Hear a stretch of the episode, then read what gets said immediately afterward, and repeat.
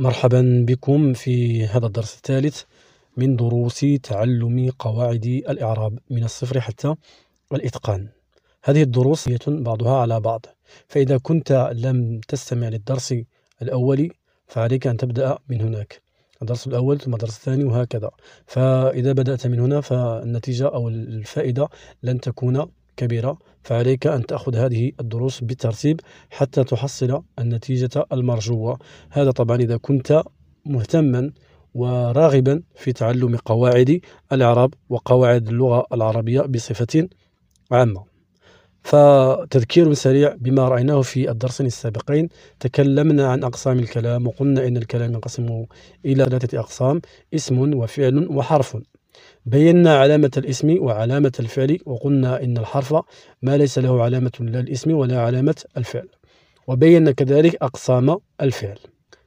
بعد ذلك تحدثنا عن الإعراب وعن البناء، وقلنا بأن الإعراب هو تغير أواخر الكلمة، وأن البناء هو لزوم الكلمة لحالة واحدة بحيث لا تتغير. في درسنا لهذا اليوم سنتحدث عن الحركات الإعرابية. الحركات الإعرابية فالحركات الإعرابية أربعة، وعندما نقول إعراب دائما نركز معي على آخر الكلمة. فالإعراب هذا العلم، هذا العلم الإعراب أو النحو، يهتم بالآخر الكلمة كما بينا ذلك في الدروس السابقة. فالحركات الإعرابية أربعة: هناك الرفع والنصب والخفض والجزم. هذه الحركات الإعرابية منها ما هو مشترك بين الأسماء والأفعال، ومنها ما هو خاص بالأسماء، ومنها ما هو خاص بالأفعال. أما الحروف فتكون دائما مبنية، لا نتكلم عن الإعراب في الحروف، فالحروف كلها مبنية. ستقول لي ما البناء؟ أقول لك راجع الدرس السابق. فعلامة الأسماء الرفع والنصب والخفض دون جزم، لا جزم في الأسماء، لا يمكن أن تجد في اسم السكون اللهم إلا الأسماء المبنية، وهذه لا نتكلم عنها هنا لأننا نتكلم عن الإعراب. أما الأفعال فلها الرفع والنصب والجزم ولا خفض فيها، والخفض يعني الكسر. سنعطي أمثلة حتى نبين ما نقول أو حتى يتضح ما نقول. عندما أقول محمد فمحمد اسم.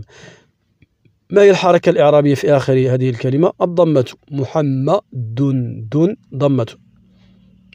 يذهب فعل، آخر حركة الضمة على حرف الباء، فمحمد اسم الضمة في آخره، ويذهب فعل الضمة في آخره.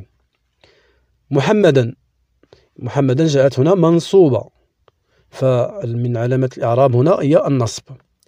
لن يذهب، يذهب اللي هو فعل مضارع دخلت عليه لن فصار لن يذهب منصوب، حرف الأخير هو الباء منصوب. محمد جاءت هنا مخفوضة. أما الأفعال فلا خفض في الأفعال، أفعال ليس فيها كسر ليس فيها خفض. الآن نمر إلى السكون.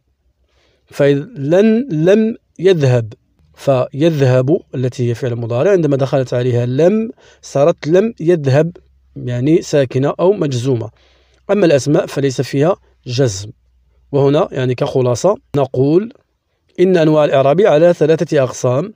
هناك قسم مشترك بين الأسماء والأفعال وهو الرفع والنصب، وهناك قسم مختص بالأسماء وهو الخفض، وهناك قسم آخر مختص بالأفعال وهو الجزم. أعيد هذه الخلاصة، فالقسم المشترك بين الأسماء والأفعال هو الرفع والنصب، بحيث تجد اسما مرفوعا وكذلك تجد فعلا مرفوعا.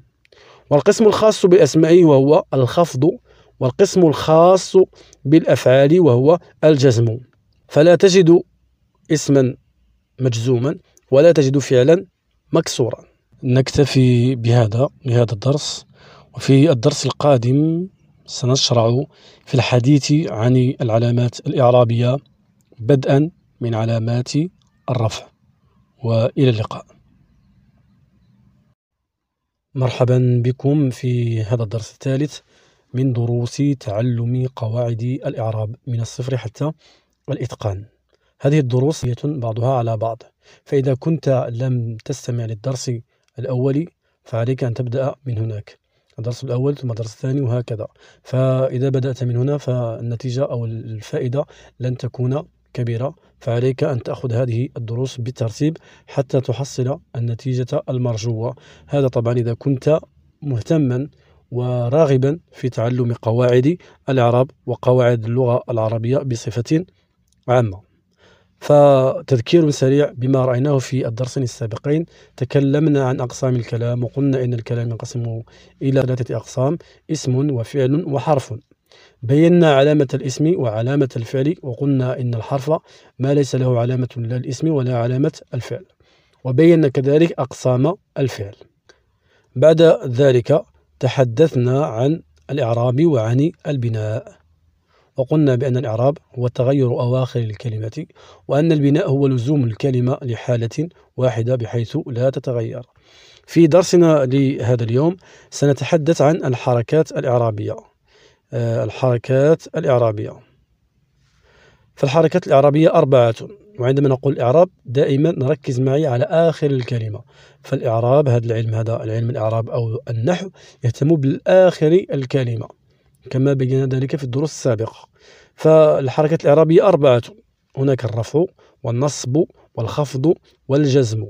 هذه الحركات الإعرابية منها ما هو مشترك بين الأسماء والأفعال، ومنها ما هو خاص بالأسماء، ومنها ما هو خاص بالأفعال. أما الحروف فتكون دائما مبنية، لا نتكلم عن الإعراب في الحروف، فالحروف كلها مبنية. ستقول لي ما البناء؟ أقول لك راجع الدرس السابق. فعلامة الأسماء الرفع والنصب والخفض دون جزم، لا جزم في الأسماء، لا يمكن أن تجد في اسم السكون اللهم إلا الأسماء المبنية، وهذه لا نتكلم عنها هنا لأننا نتكلم عن الإعراب. أما الأفعال فلها الرفع والنصب والجزم ولا خفض فيها، والخفض يعني الكسر. سنعطي أمثلة حتى نبين ما نقول أو حتى يتضح ما نقول. عندما أقول محمد فمحمد اسم. ما هي الحركة الإعرابية في آخر هذه الكلمة؟ الضمة. محمد دون ضمة. يذهب فعل، آخر حركة الضمة على حرف الباء، فمحمد اسم الضمة في آخره، ويذهب فعل الضمة في آخره. محمدا، محمدا جاءت هنا منصوبة، فمن علامة الإعراب هنا هي النصب. لن يذهب، يذهب اللي هو فعل مضارع دخلت عليه لن فصار لن يذهب منصوب، الحرف الأخير هو الباء منصوب. محمد جاءت هنا مخفوضة. أما الأفعال فلا خفض في الأفعال، أفعال ليس فيها كسر ليس فيها خفض. الآن نمر إلى السكون. فلن لم يذهب، فيذهب التي هي فعل مضارع عندما دخلت عليها لم صارت لم يذهب، يعني ساكنة أو مجزومة. أما الأسماء فليس فيها جزم. وهنا يعني كخلاصة نقول إن أنواع الإعراب على ثلاثة أقسام. هناك قسم مشترك بين الأسماء والأفعال وهو الرفع والنصب، وهناك قسم مختص بالأسماء وهو الخفض، وهناك قسم آخر مختص بالأفعال وهو الجزم. أعيد هذه الخلاصة.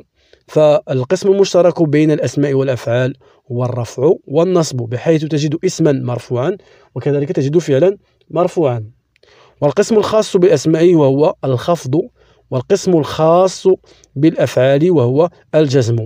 فلا تجد اسما مجزوما ولا تجد فعلا مكسورا.